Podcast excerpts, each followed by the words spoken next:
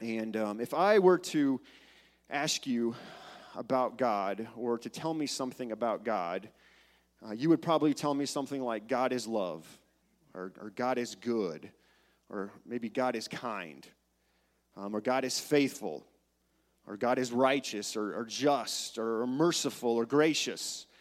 Praise God and thank God for those things, right? Thank God that He is faithful and that He is love and mercy and, and grace and that He pursues us. Praise God. And thank God that that list could go on and on and on. And that's just a very short list about some of the things that you may be able to rattle off real quick about God. But some of you, you may reply maybe a little differently. Maybe you would say, maybe God is angry, um, or, or God is jealous, and maybe not in a, in a good way jealous, but in a bad way jealous. Or you may say that, that God is hard. I mean, look at the society, look at the world, Brother Kevin. You know, God is just allowing all these bad things to happen. you know, you've ever been in those kind of conversations, right? And so, you know, depending on where you are in life, you, you know, you may just have a very different list of attributes about God. You know, like I said, you may think that He's angry and judgmental, but whether you whether we realize it or not, our response probably has a lot to do with what side of God's covenant we're on. And so, with God, everything is a lot of times is about location and our location. Is it as I'm turning away from God? or am I heading towards God?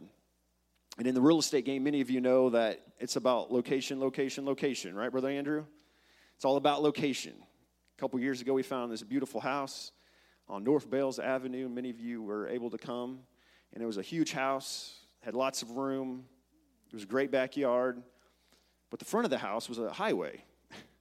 And pulling in and out of that street, I felt like I was getting ran over. Or if the kids were out in the yard, you felt like they were going to get ran over.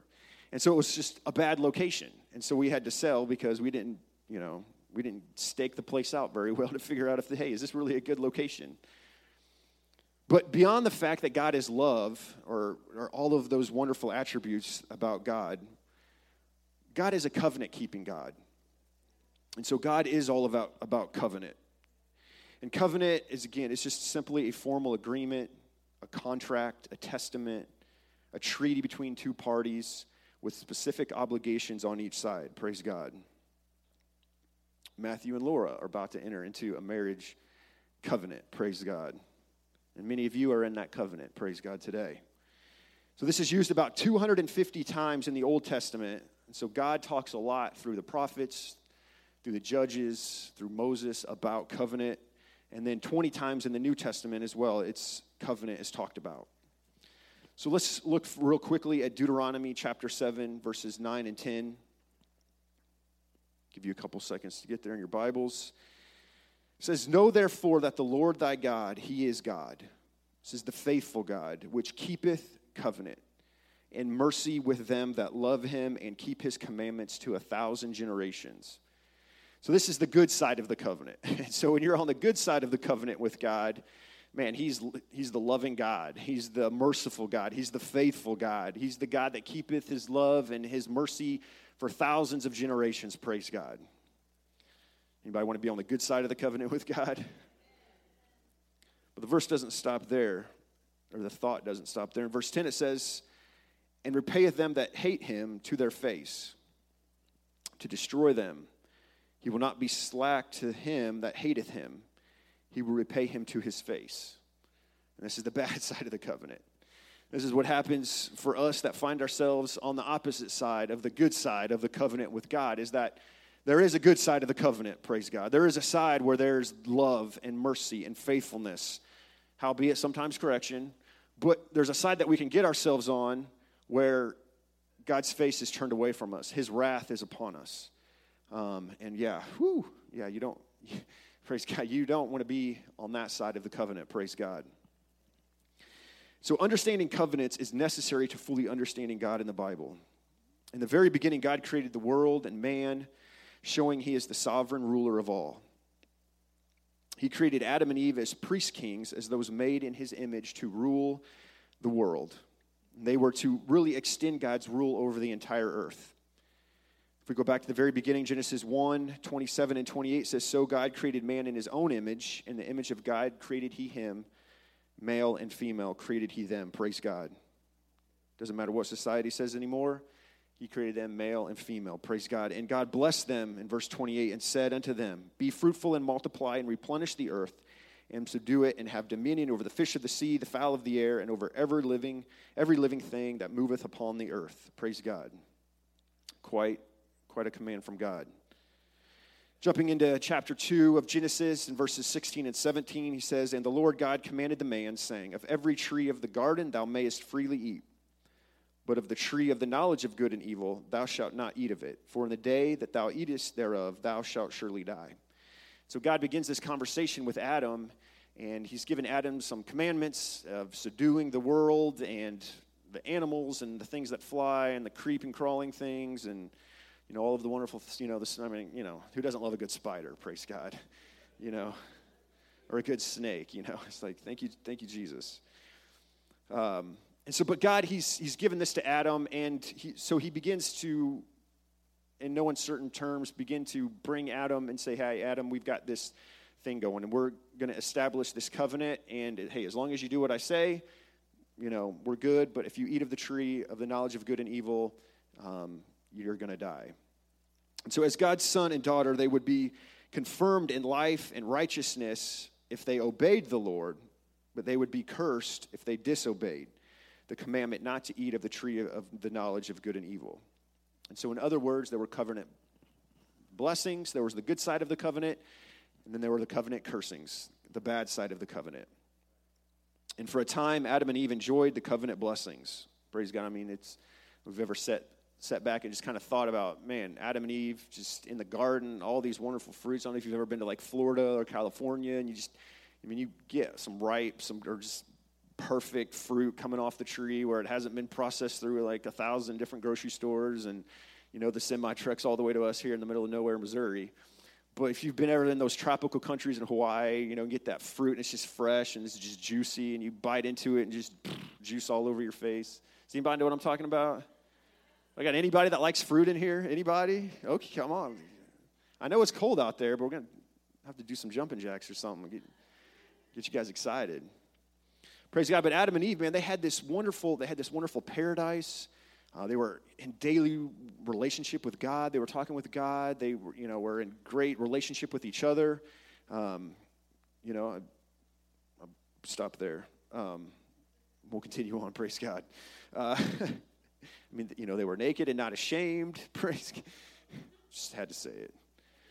Praise God. It was a good, it was good. I mean, like, what was Adam and Eve thinking to get out, you know, get themselves out of this? This is a good time. This is the best of the best. Praise God. Now y'all are awake. I just got to get you awake. Got to get you excited about this. We're talking about covenant. Praise God. Genesis 3 6 through 8. But like all good things, we as humans, we, we like to mess things up. Praise God. How many's ever messed some good things up? How many's ever had some good things going your way and then you got in the way of those good things happening? Praise God. Well, that's what Adam and Eve did. It said in verse 6 of chapter 3, it says, And when the woman saw that the tree was good for food and, and that it was pleasant to the eyes and the, and the tree desired to make one wise, she took the fruit thereof and did eat and gave to her husband with her, and he did eat as well. Praise God. We're not blaming Eve here. Adam was right there next to her. He wasn't doing what he was supposed to be doing.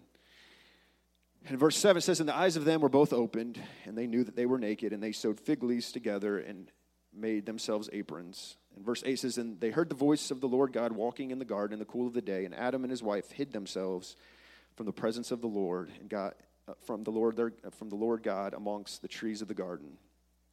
Praise God. So they really found themselves real quickly on the bad side, bad side of the covenant. And so they ate the forbidden tree and experienced the covenant curse. But by God's grace, the story doesn't end there, praise God. praise God for his grace. But the Lord promised that through the offspring of the woman that they would eventually triumph again. In verses 14 and 15, it says, The Lord God said unto the serpent, Because thou hast done this, thou art cursed above all cattle, and above every beast of the field. Upon the belly thou shalt go, and dust thou shalt eat all the days of thy life. And I will put enmity between thee and the woman, and between thy seed and her seed. It shall bruise thy head, and thou shalt bruise his heel. Praise God. Way back all the way at the very beginning, God was prophesying about a, rede- a redeemer. Praise the Lord. Someone to help, help us get us out of, out of that covenant curse that we were under. And so the rule originally given to Adam and Eve would be restored through the offspring of the woman. And then the Bible, and then so basically, then from here, we've got a bunch of other covenants that are going to come that are basically just covenants that are really just trying to bring God's people back into covenant blessings and back into, in, in, into his covenant relationship with them, like Adam and Eve had at the very beginning. Praise God. And so we kind of looked at the one that God had with Adam and Eve. Um, but God also had one with, with Noah and his family. And we see the, anytime it rains or you can go outside and see, you know, those beautiful rainbows, uh, we know that, hey, that's, that's a reminder for us that God is, hey, he's really serious about this covenant thing. Every time we see that rainbow, hey, hey, we need to remember, hey, God is real serious about his covenant. And I know that that event seems eons and ages ago, and sometimes it's really hard to grasp our minds around because we weren't there and we didn't experience a worldwide flood. And, you know, my wife, when we had the kids, were like, you know, hey, I want to paint Noah's Ark in their room. And I'm like, what about, I don't you remember all those screaming families? All those kids that, you know, mom was banging on the door of that ark saying, hey, let, hey, let, let my kid in. Hey, let my kid in. This thing, this is serious. This is about to happen. And so God is real serious about his covenant. And there were a lot of people that realized when that rain started coming down, like, hey, whoa, Noah wasn't kidding around. Noah wasn't playing that, hey, this thing is really coming. This thing is really happening. And there were families that, hey, they may have been in the midst of partying and, and, and doing their family thing and doing their family ways and comfortable in their family traditions. But man, when that rain started, whoa, where's the church at? Where's that church? Where's that door? Where's that ark? I want to get in the ark. Praise God. I'm glad to be in the ark with God today. Praise the Lord. I want to be in covenant today with Him. Because there's not going to be any time for when that trumpet sounds for us to come banging on the church door saying, Hey, hey, Pastor Gary, where are you? Well, he's going to be gone. Praise God. And then God made a covenant with Abraham and his descendants, where we got the covenant of circumcision, which was an everlasting covenant. And praise God that we know if that we read the New Testament, God correlates that everlasting covenant with Abraham of circumcision to New Testament water baptism. Praise God. How many's glad that they've been baptized in the wonderful name of Jesus to get into that covenant today? Praise the Lord. Praise God. And then there was a covenant made with Moses and the Israelites. And then God made one with David in the kingdom. Um, and then praise God for the new covenant. Praise God. I'm glad to be part of the new covenant. And so, covenants and we're going to continue on in the series, and we're going to the teachers are going to go more in depth with with those different covenants and, and, kind of all the different ins and outs of those. But again, covenants are the backbone of the biblical story. And if we understand how the covenants function in the Bible, we will have a good grasp of how the Bible fits together. And if we can see the big picture of all the Scripture, we'll do a better job of interpreting the details. And the different covenants play a fundamental role in seeing the big picture. Praise God. And so these so these covenants also help help us see what God's pattern is. And so when we look back through you know, if we try to understand where we are today, we if we can look back from the very beginning and we say, okay, well, how did God deal with Adam and Eve? He had covenant. How did God deal with Abraham? Covenant. How did God deal with Moses and the people of Israelite? Covenant. How did God deal with, with King David? There was covenant. How did God deal with all of these different people throughout the Bible? We can see that there's a pattern that's been established covenant. And so all of a sudden we show up in the New Testament and everybody's like, hey, we're under grace. So you know, you can do whatever you want. And it's, you know, any way thing goes. And if, you know, you can do that and you're fine. And you can do this and you're fine. And I'm fine and you're fine. And everybody's fine. And, but what's the pattern that's been established? The pattern is covenant. And so when we get to, hey, what about my salvation today in 2019, almost 2020, praise God. I don't know where this year's going. have some kids, that'll help years go by. Um, but when we get to today, and hey, I'm trying to be saved, what, and I go to these different churches or I go online, look at these different websites, and you can find all different ways to be saved today, and you know, praise God. Uh, but hey, what the, what's the pattern that God was trying to show us throughout all of time to lead us to right now? And it's covenant, praise God. And so we need to know what what our part of the covenant is, because God was like, a, you know, you know, like I've hopefully I've established, God was pretty serious about covenant. Praise God. So, the thing about covenant is, again, you are either in or you're out. Praise God. And so, if we go back to Deuteronomy chapter 7 and we read some of those following verses 11 through 14, uh, this is what, what Moses writes. He says, Thou shalt therefore keep the commandments and the statutes and the judgments which I command thee this day to do them. Again, there's this language about doing them and obeying them and following them and hearing to them, not just believing in them. Um, it says in verse 12, Wherefore, if it come to pass, if ye hearken, uh, or it shall come to pass, if ye hearken to these judgments and keep and do them, that the Lord thy God shall keep unto thee the covenant and the mercy which he swore unto thy fathers. And he will love thee and bless thee and multiply thee. And he will also bless the fruit of thy womb and the fruit of thy land, thy corn and thy wine and thine oil, the increase of thy kin and thy flocks of the sheep in the land which he swore unto thy fathers to give thee. Thou shalt, keep, thou shalt be blessed above all people. There shall not be a male or female barren among you or among your cattle.